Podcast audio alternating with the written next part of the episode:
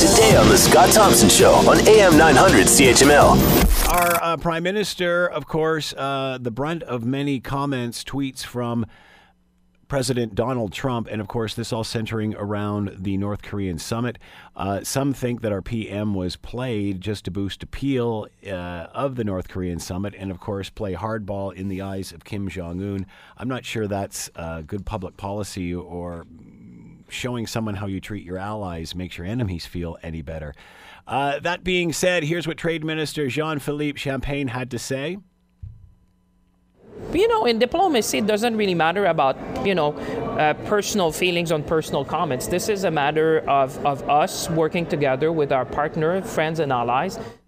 And here's what Trump had to say $800 billion 151 billion with the European Union. They don't take our agricultural products, barely.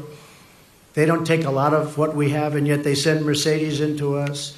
They send BMWs into us by the millions. All right, let's bring in George Breckenridge, retired political science professor, McMaster University. He is with us now. George, thanks for the time. As always, greatly appreciated. you're welcome, Scott. So, uh, your thoughts on how this is all transpiring as of today? oh, well, I mean the um, the tra- you know the trade minister is exactly right. I mean, what what the how the Canadian government is responding is to simply continue the way we were before this rude outbreak and, and all this nonsense around G7, and that is to continue to work with our partners within the United States. So, for example, Chrystia Freeland has been invited to speak to the powerful, influential uh, Senate Foreign Relations Committee.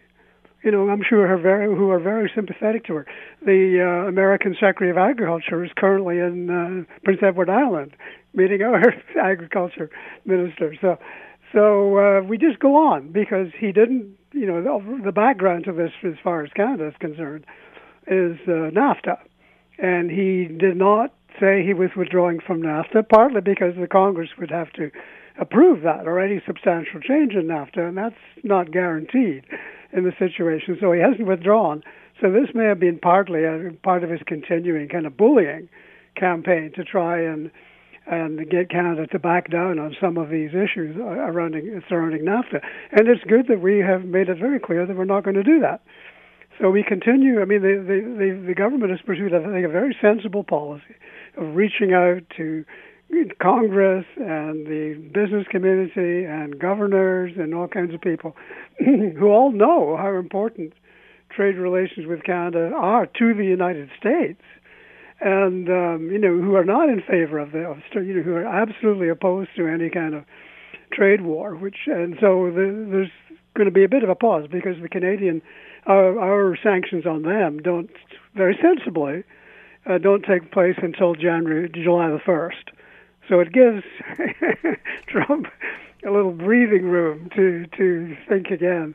So is this all about playing the tough guy as he headed into his oh, meetings oh, yeah. with Kim well, Jong Un? Yeah, this, this and, is... and really, I don't understand the logic there, though, George. Yeah. Like, wh- why? Okay, I'm going in to visit uh, an enemy, and he sees how uh, crappy I am to my allies. Well, right. So how does that going to make him feel any more confident? Well, not only him, but I mean, so, you know, America's allies who are next door there, South Korea and Japan. They're wondering, what you know, what the hell going on? This is if this is how he treats his allies you know, and and is is all over. You know, he's all over uh, the dictator of North Korea. what can we expect? And and uh, so it, it had sent a very mixed message. I think probably didn't affect my, uh, the uh, Kim Il Jong um, much at all because, as everybody has pointed out, the one thing he wanted was to meet with the president of the United States to be seen as an equal to the president of the United States, and that's what Trump gave him. Want to hear more? Download the podcast on iTunes or Google Play and listen to The Scott Thompson Show weekdays from noon to 3 on AM 900 CHML.